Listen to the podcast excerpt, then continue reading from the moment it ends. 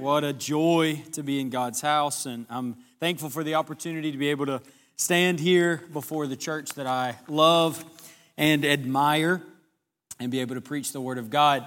Do get a stone. And I'm excited about um, being able to use this. Make sure you have one. If you don't, leave your hand up till you get one. I want everybody from the oldest to the youngest to have a stone tonight. They're going to come into play toward the end. Hopefully, we won't throw them up this direction. We'll use them for another purpose but um, we will see how it goes. I'm thankful again to the Lord, obviously, for calling me and equipping me, placing me into the ministry, but, but specifically, physically in this world, thankful for my pastor, my father in law, for the opportunity to stand behind the pulpit that God has entrusted him with and communicate the Word of God. It's a sobering time for our church, and um, I, will be honest, I tried to wiggle my way out of it tonight and was hoping that Pastor would um, reorient his schedule and be able to be here just because I, I didn't want to, in my own strength, um, I wasn't sure that I could, that I could stand here and, and deliver and communicate to the church really their need. But I'm thankful for the Spirit of God that He is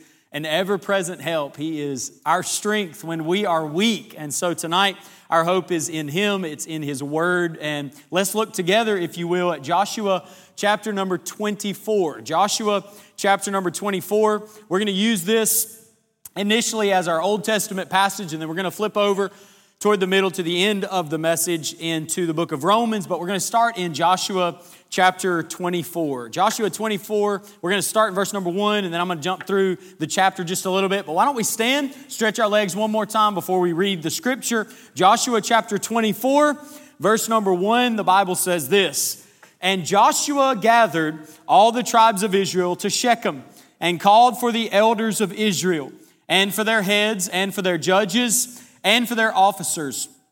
And they presented themselves before God. And then from verse 2 to verse 12, he speaks. Joshua speaks. Verse 2 starts saying, Thus saith the Lord. And for those 12 verses, we're not going to read those, but he, he gives discourse to the nation of Israel. It's gathered together in a group. He's called everybody together, the leaders and the citizens alike. And then for those 12 verses, he says, Thus saith the Lord. And they rehearse all that God has done from their captivity in Egypt all the way to where they stand now. We're going to pick up again in verse 13. The Bible says, And I have given you a land for which ye did not labor, and cities which ye built not, and ye dwell in them. Of the vineyards and olive yards which ye planted not, do ye eat. Now therefore fear the Lord, and serve him in sincerity and in truth, and put away the gods which your fathers served on the other side of the flood and in Egypt, and serve ye the Lord. And if it seem evil unto you to serve the Lord, choose you this day whom you will serve, whether the gods which your fathers served that were on the other side of the flood, or the gods of the Amorites in whose land ye dwell. But as for me and my house, we will serve the Lord.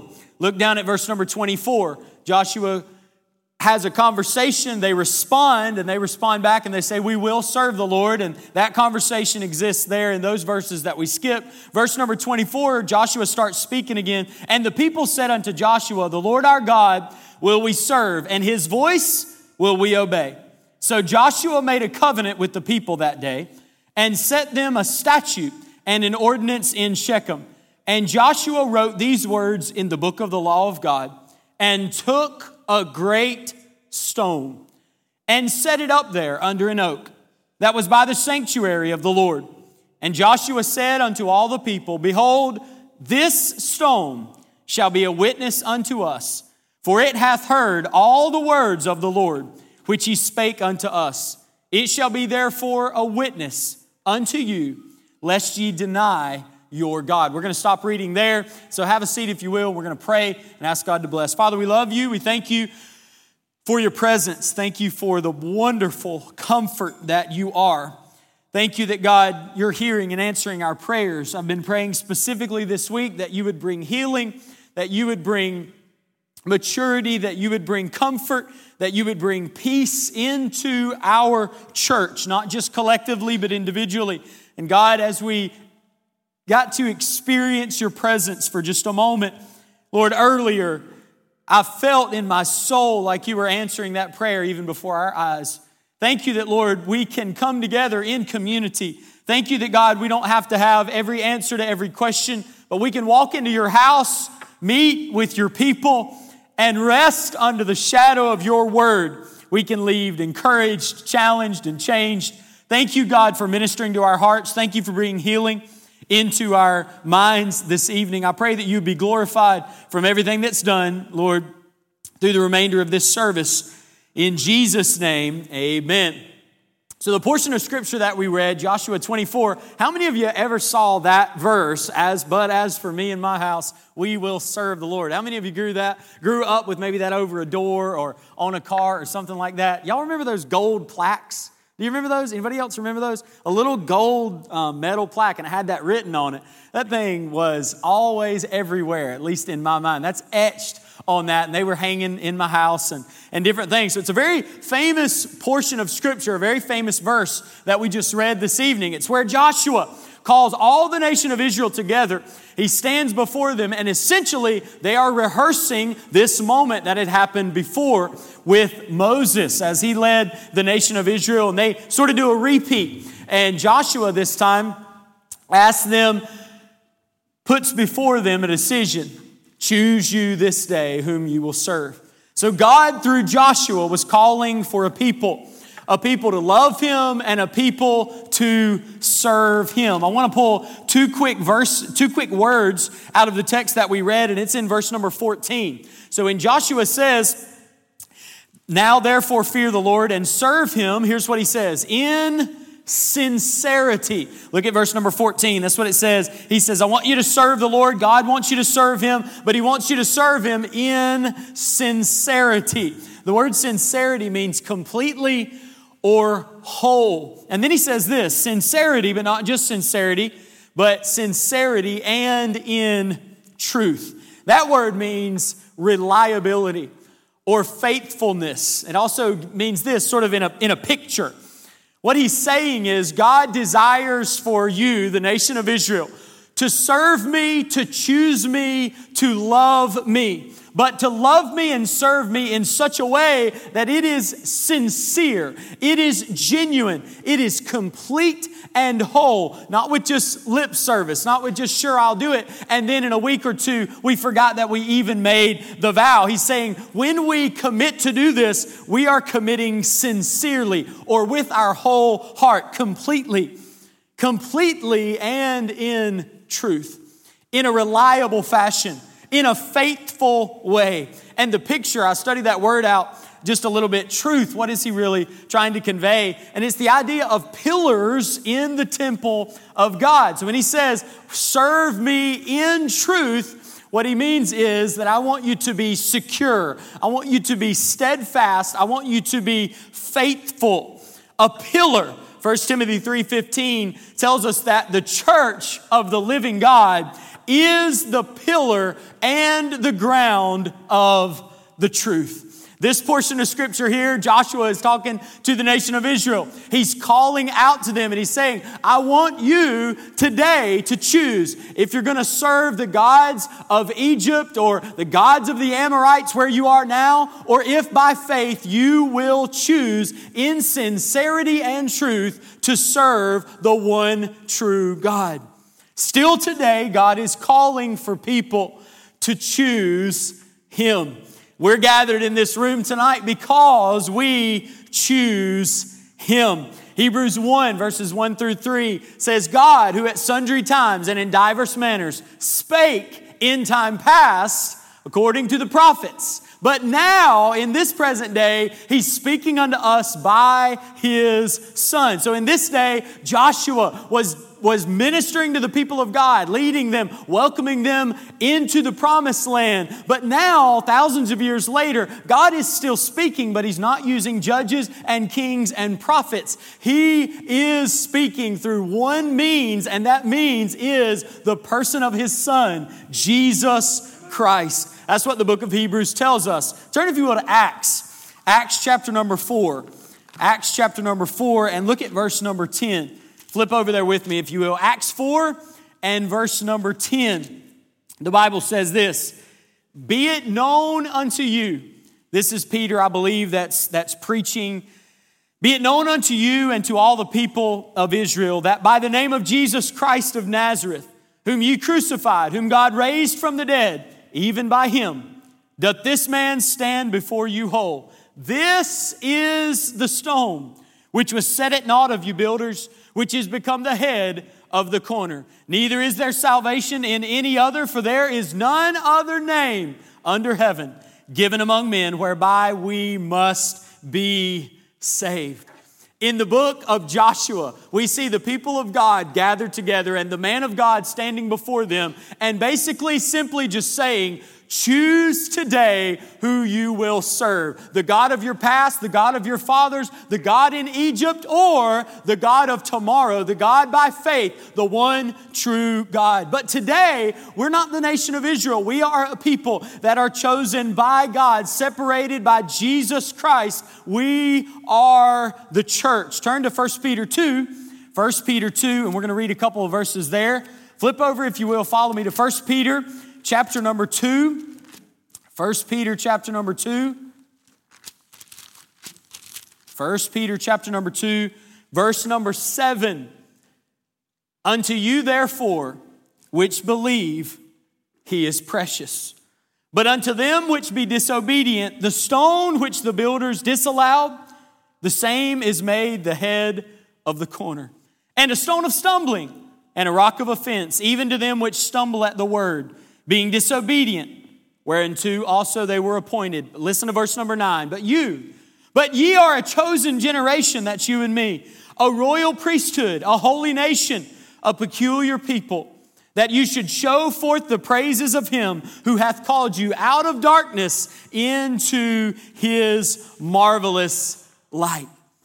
And then in Matthew chapter 16 and verse 18, Jesus says those famous words Thou art Peter He's talking to his disciples and he says, You know, I, am known, I'm known all through the region, but what do people say about me? Am I John? Am I this? Am I that? Am I a healer, a miracle worker? Who am I? And he asked his disciples, Who do you say that I am? And Peter answered, and he actually got it right on this time. And he said, Thou art the Christ the Son of the living God. And Jesus commends him. Flesh and blood didn't communicate that to you, but my spirit told you that. That's accurate. That is right. That is who I am. And then he says this Upon that rock, Jesus Christ, I will build my church, and the gates of hell will not prevail against it. I started in the book of Joshua because we're going to use that story toward the end of the message to sort of unfold our response to the message tonight. But there's a parallel that's going on between the nation of Israel, Joshua, the man of God, standing before that nation, and basically laying out before them, you have a choice to make today. Who are you going to serve? And he implores them, choose God, choose Jehovah God. And then he just makes a declaration. As for me and my house, doesn't matter what you do, it doesn't matter how you choose, but as for me, Joshua said, we will serve the Lord. And as we said already, God is still seeking a people. God is still looking for a people that will make the choice every day to choose Him. And those people are His people, the church. We tonight are the church. We are the chosen people of God. We have a divine purpose. We are the body of Jesus Christ. We are the bride of Jesus, and we are the building of Jesus. This is the Lord's doing, and it is marvelous in our eyes. We are redeemed tonight by Jesus. We are the prisoners that have been set free. We are beggars that are now enjoying the riches of God. But the church of God that Jesus said the gates of hell would not prevail against it has an enemy.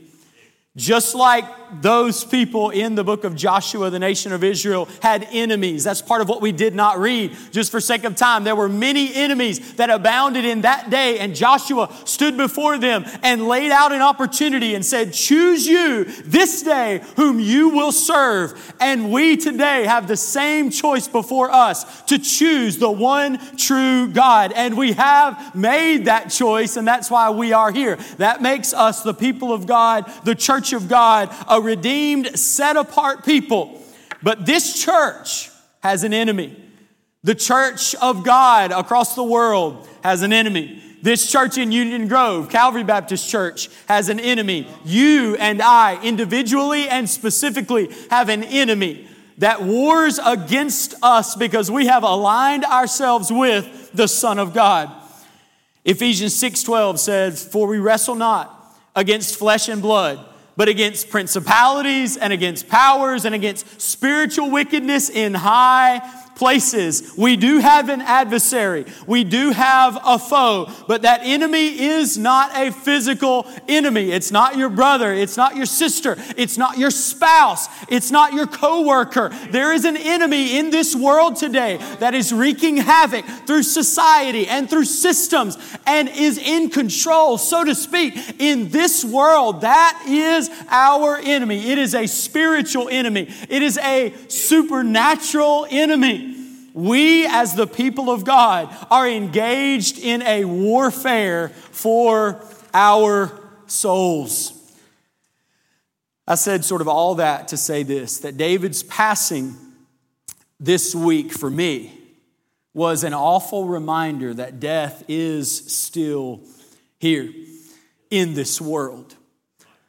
But for the child of God, there is a mystery, there is a hope, there is a promise for the church for the believer, for the people of God who say, I choose Jesus. And when we make that choice, we gain a foe and gain an adversary. And he reared his head this week. And in many of our lives, he is continuing to wage war. And it's frustrating. And as we look at our culture and as we look at our world, we see his hand and darkness and evil and destruction seems to be everywhere. But for us. There is a hope. There is a peace. There is a power that is greater than his ability, stronger than the strength that he has. Flip with me, if you will, to 1 Corinthians chapter number 15. And I want to allow the Word of God to reveal to us this mystery. 1 Corinthians chapter number 15. 1 Corinthians 15, we're going to start in verse number 51. 1 Corinthians 15 and verse number 51. 15, 51. Everybody got it? Say amen. amen. Ah, oh, that was pretty good.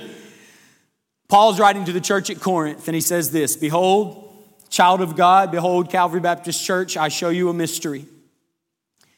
We shall not all sleep, but we shall all be changed in a moment, in the twinkling of an eye, at the last trump.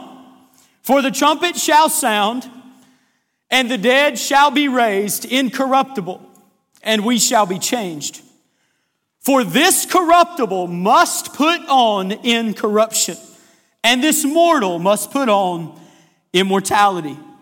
So when this corruptible shall have put on incorruption, and this mortal shall have put on immortality, Listen to what he says. When that happens, when the trumpet of God sounds and the believers that have chosen to worship and serve the true and living God, when that trumpet sounds and we exit and are united together with God, that's when our corruption is turned to incorruption. Our mortality is turned into immortality. When that happens, then, 54, shall be brought to pass the saying that is written, Death is swallowed up in victory.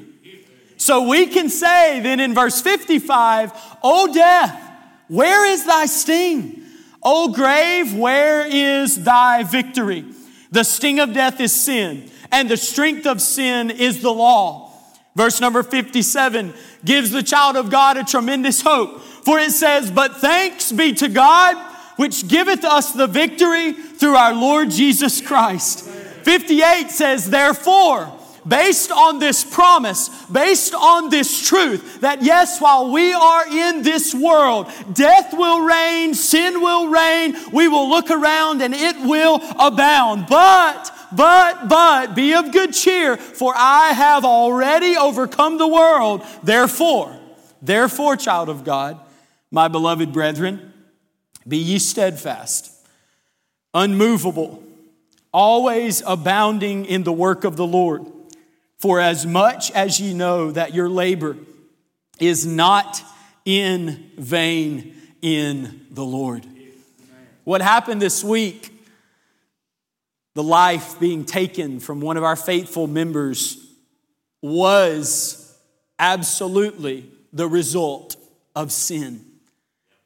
Because, scripturally speaking, theologically, but also practically, we die spiritually. We're born into this world dead spiritually. But the reason the reason that we die physically is also because of sin. When Adam and Eve were placed into that garden, they would have lived forever, but, but they sinned. And the wages of their sin was death. And so let's, let's call it what it is. Let's bring the enemy out into the light and say what happened this week was an absolute attack on the church of the living God. It was the reality that sin is still present, but for the child of God, it has its day. But we can look back to the moment where Jesus took on death took on hell and won the victory for us. Yes, people still die. But there is coming a day when all death will cease. There is coming an hour when immortality will begin because mortality will be swallowed up in victory. That day is soon. That day is sure.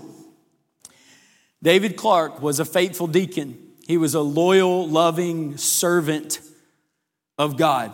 I'm thankful to have known him. It's been my privilege to be a part of the Calvary Baptist Church and enjoy Christian fellowship with my brother in Christ. The reason, one of the reasons we started in Joshua as well, is because while I was studying and preparing for the message, I couldn't get a story off of my mind.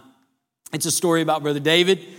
It's a story about one of the times that he, filled with the Spirit of God, and only as Brother David could, did what he felt like God wanted him to do. And we tonight reap the rewards of that. I won't, for sake of time, share all the details, but many of you probably know it. Some of you may not. But years and years ago, this was before my time as well. I wasn't here, but I spoke to a few people who were just to make sure I had all my facts straight. Years and years ago, there was a season of discouragement and a season of difficulty at Calvary. There were some things that were going on. There was a few attacks that were taking place toward the leadership of the church and toward the, the function of the ministry. And to be specific, Pastor and Miss Tammy were coming under, coming under literal, physical, sort of attack just from people and rebuking them and criticizing them. And, and um, just to make a long story short, it sort of came to a head. And Pastor and Miss Tammy, in, in the faithfulness of their ministry, said, We are going to have to address this. And so they, they stepped aside and said, You're going to choose, we're going to move forward. But I, I, we can go, you know, if that's the decision of the church. And if not, then we'll stay. But we, we can't just continue avoiding the situation. Well, that night, the, the way it's told to me, Brother David stood up and he walked down to the front of the church. This was down in the old building, of course. And they said he, he drew a line on the floor, just an invisible line with his foot, and just said, Okay, I, I, drew a line, and here's a line in the floor with a big boot. Y'all can see it now. A lot of people smiling. You can imagine this story happening. So, Brother David draws that line in the floor, and, and as Brother David can do, he said, We're choosing tonight. We're choosing to support our pastor. We're choosing to stand behind him. We're choosing to unite as a people. We're choosing to move forward in faith, believing that greater days are actually ahead. It's dark now. It's discouraging now. It's confusing now. It's conflicting now. But tonight we're choosing. And you have the freedom to choose. But, you know, I'm not going to say all that Brother David said, but, you know, blah, blah, blah. Anyways, I wasn't there, so I can't actually say. But basically, he was saying that his heart, his allegiance is for his pastor. And you're free to choose, but this church is going to stand behind its pastor. The reason I told that story is because as I was preparing, I could not get that story off my mind. Then God seemed to lead me to Joshua chapter 24, where literally in the Old Testament that actually unfolded. And God's man Joshua stood before the nation of Israel And he told them in a very solemn, serious way that it's time to choose. As the people of God, make up your mind, decide, say, seriously. That's why we took time in the beginning to talk about those words faithfully, genuinely, wholly, and completely. Those words that he used when he said, Choose you this day. God wants servants. God's looking for people, but people that are sincere, people that are real, people that are like pillars, people that are not going to move. Don't just say it and then not do it, but actually do it. And tonight, in response to that, flip over, if you will, to Romans chapter number 12. Romans chapter number 12. That story really stuck in my mind, and I'm thankful. I'm thankful for a man who has a legacy of being loyal to his pastor. Thankful for a man who has a legacy of being loyal to his Savior. Thankful for a man who embodied the role of a deacon exceptionally well. And we can find it in Scripture. It's laid out for us what the role of a deacon looks like, what a deacon should be like. And David Clark was that man, and I'm thankful to have called him a deacon, my deacon, my friend, my brother in Christ. Romans 12 says this, and this brings it full circle to the New Testament age. We are the church, we're not the nation of Israel. And we stand tonight with an opportunity to choose afresh and anew God, our church, reignite our passion, our focus, and our faith to this church. Romans 12, verses 1 says this I beseech you, therefore, brethren, by the mercies of God, that you present your bodies a living sacrifice, holy, acceptable unto God, which is your reasonable service. And be not conformed to this world, but be ye transformed by the renewing of your mind, that ye may prove what is that good and acceptable and perfect will of God. Verse number three For I say, through the grace given unto me, to every man that is among you not to think of himself more highly than he ought to think, but to think soberly, according as God hath dealt to every man the measure of faith. For as we have many members in one body, that's you and I, and all members have not the same office, so we, being many, are one body in Christ, and every one members one of another. I had some points here that I was going to go through. I'll just tell them to you. We're really not going to preach it. But the New Testament example that we have, and it mirrors the New Testament, the Old Testament example that we see in Joshua 24. God was communicating through Joshua. It's time for the nation of Israel to choose. To choose me or choose another God. And they said, okay, we'll choose. We didn't read it. But then Joshua says, no, no, you, you can't choose. You can't choose like that. He said, I want sincerity. I want truth. And so he had to really say, no, no, no, th- this needs to be genuine.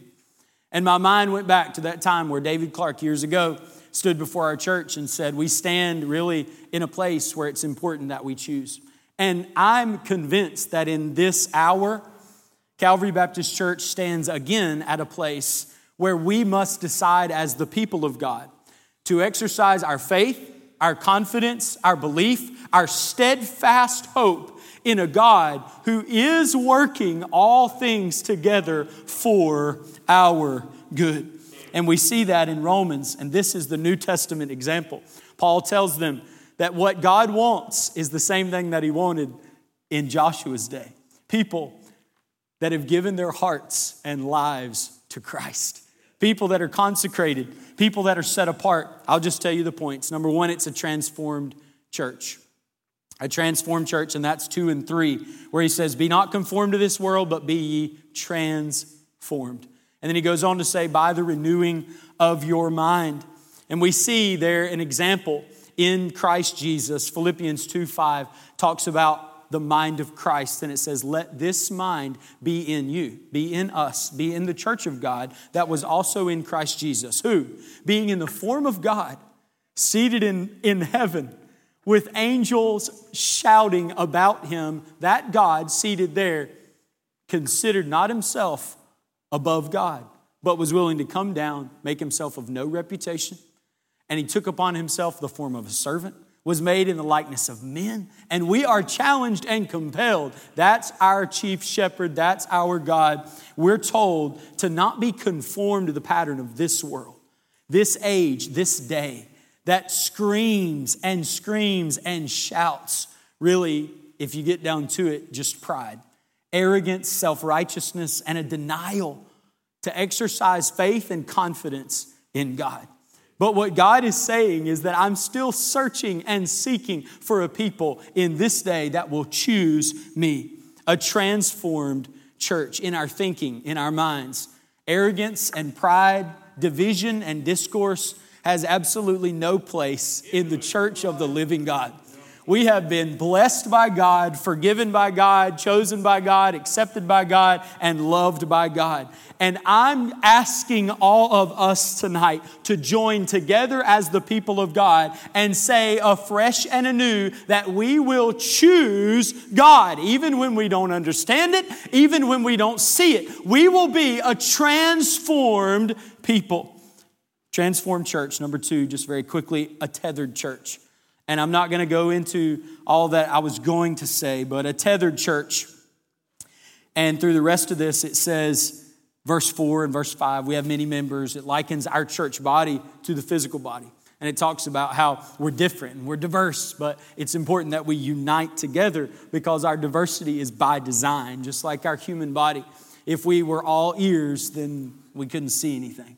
If we were all hands, then we wouldn't be able to go anywhere. And that's the, the nature of what Paul is trying to communicate and what I want to communicate tonight. Calvary Baptist Church, let's be a transformed church. Let's be a tethered church. There is diversity that's necessary in the church of God. There is diversity that is by design in the church of God. But it can be a source of division if we allow it to. Let's choose tonight to tether ourselves together. I am going to take time to go here. Hebrews 13. Flip there if you will. Hebrews 13, I want you to see this. Hebrews 13. Flip over there with me. A transformed church and a tethered church. If we're going to be the people of God, this is how we do it in this day. Hebrews 13, verse number 7. We're talking about tethering ourselves together, being gifted, called, and uniquely able to serve in the body. But one thing I want to point out tonight, in the absence of our pastor, is that Hebrews 13, verse number 7, has something to say to us. And it reads like this Remember them which have the rule over you, who have spoken unto you the word of God, whose faith follow, considering the end of their conversation. Now look down in verse number 16. But to do good and to communicate, forget not. For with such sacrifices God is well pleased. Verse number 17 Obey them that have the rule over you and submit yourselves, for they watch for your souls, as they that must give an account, that they may do it with joy and not with grief, for that is un- unprofitable to you.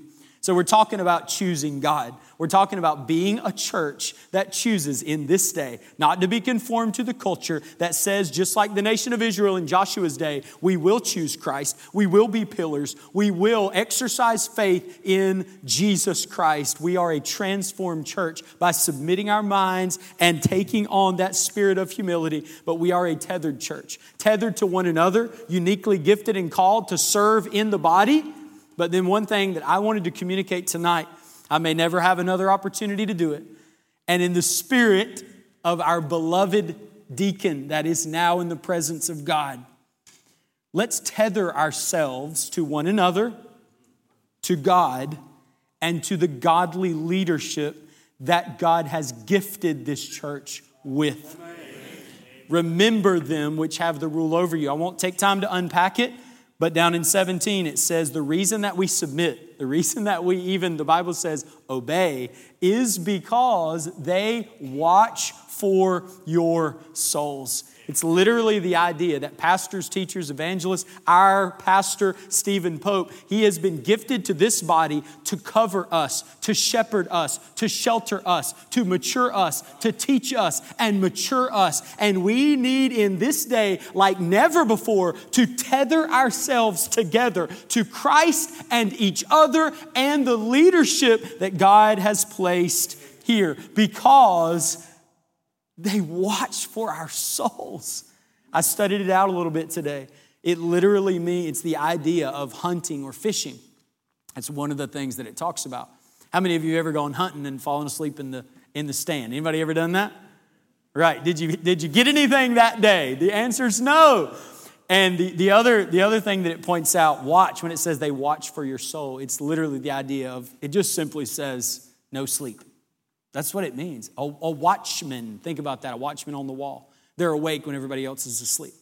And I came tonight to remind our church that in this day that we live, we are, we are under attack.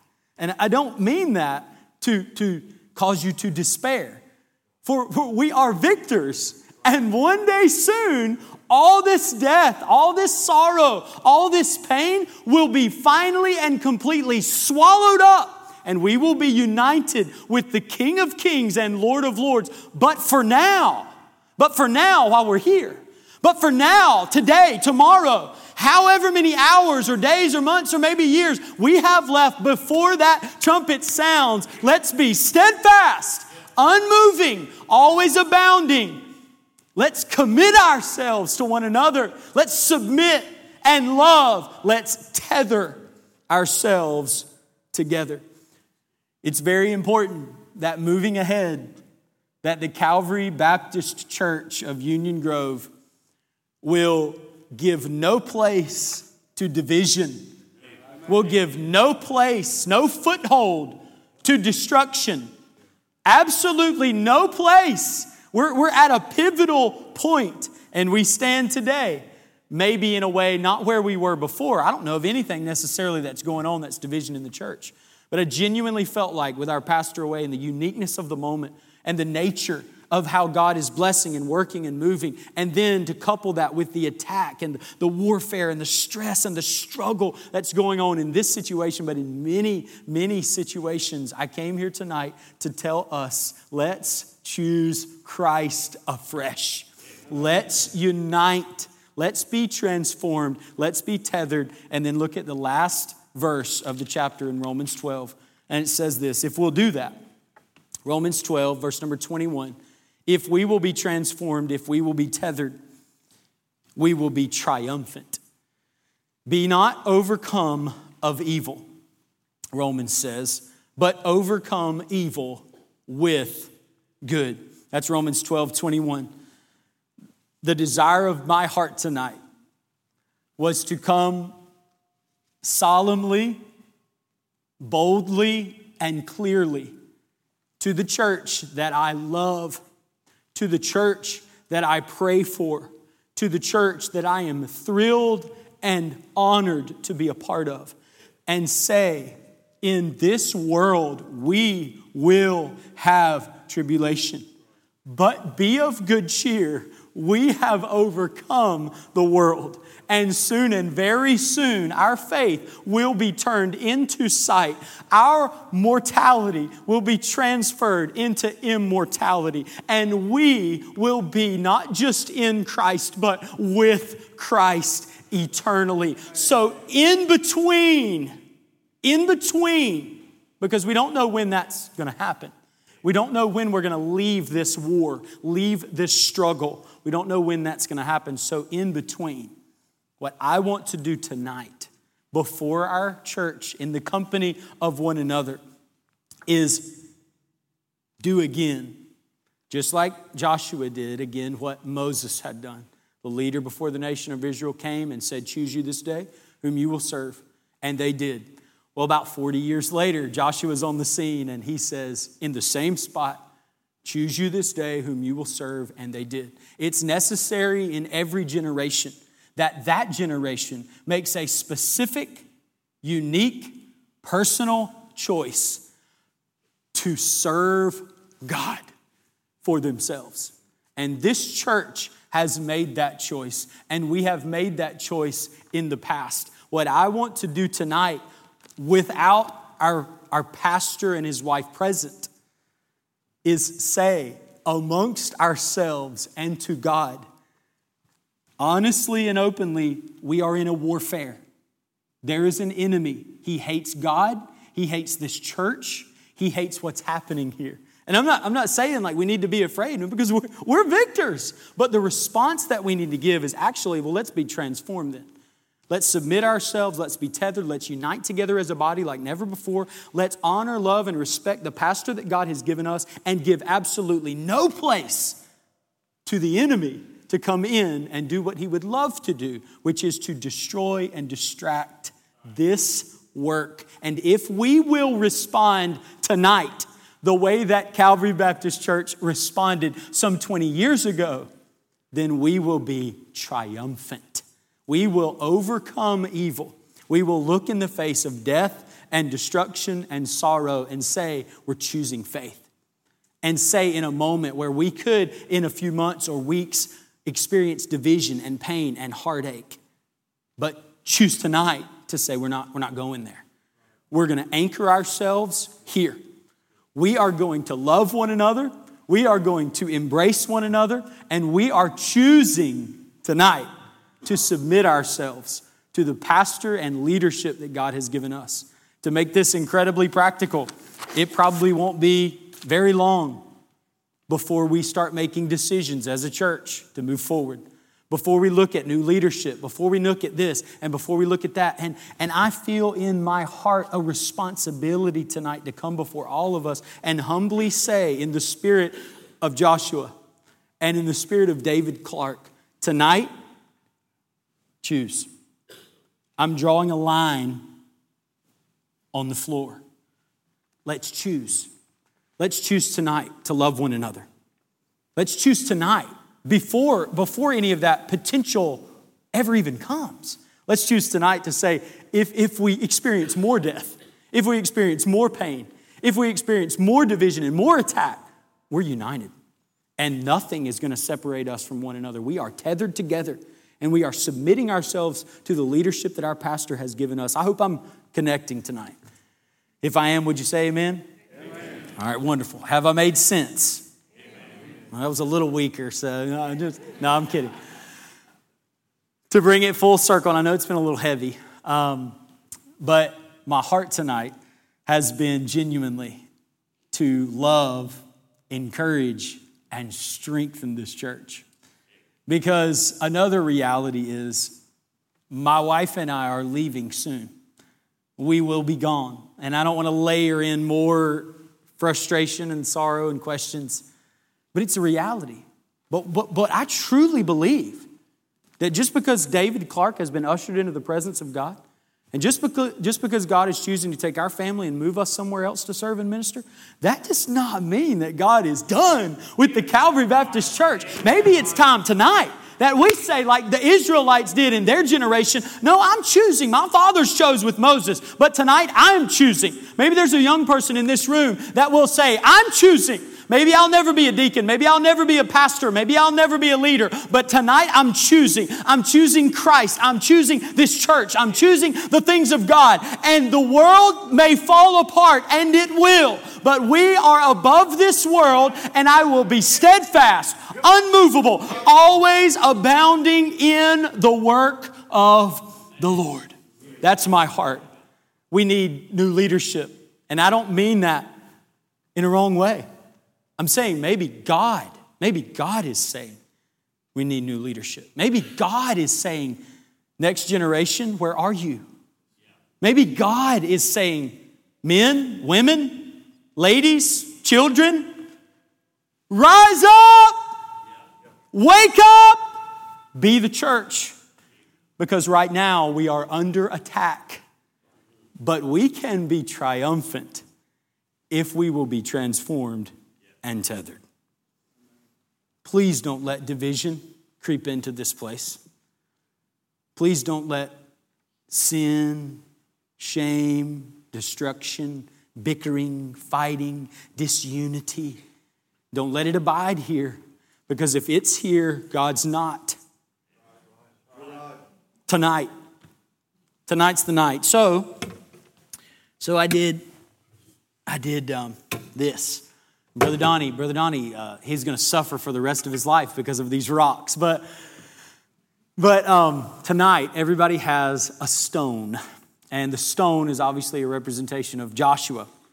And that's what they erected. They erected that day a physical symbol of the vow that they made.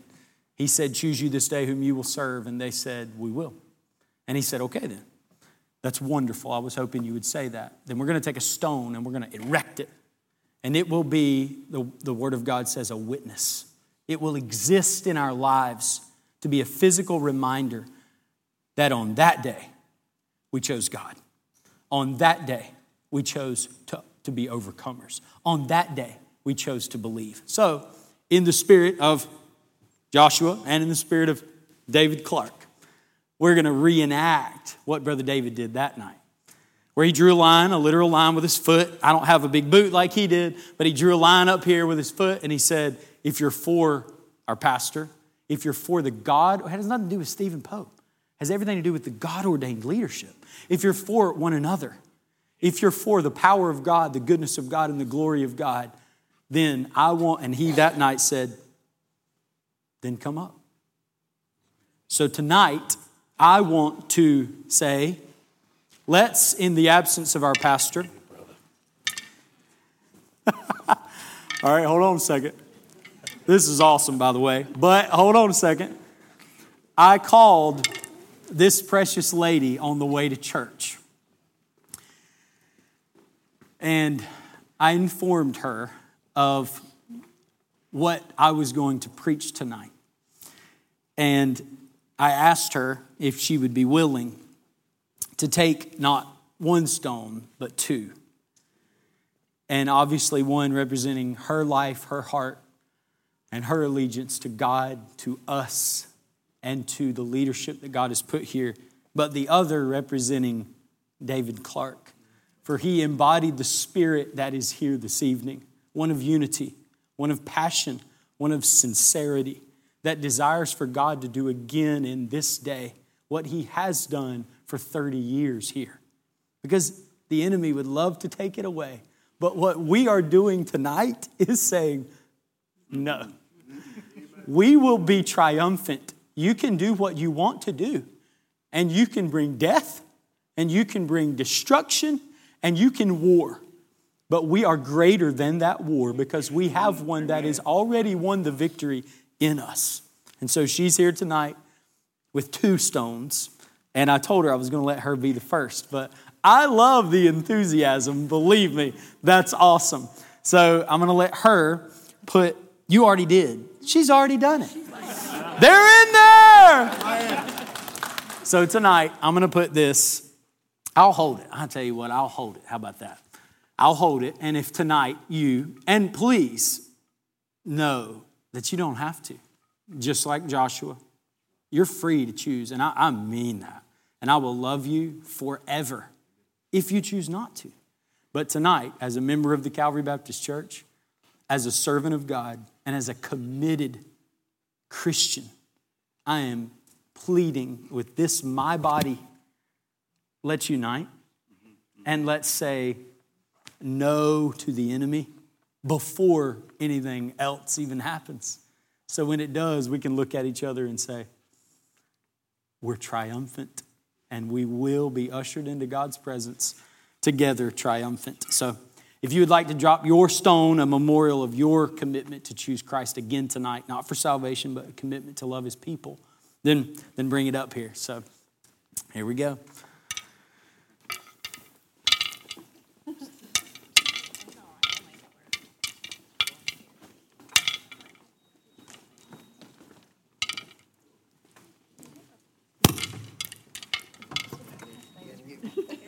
Right?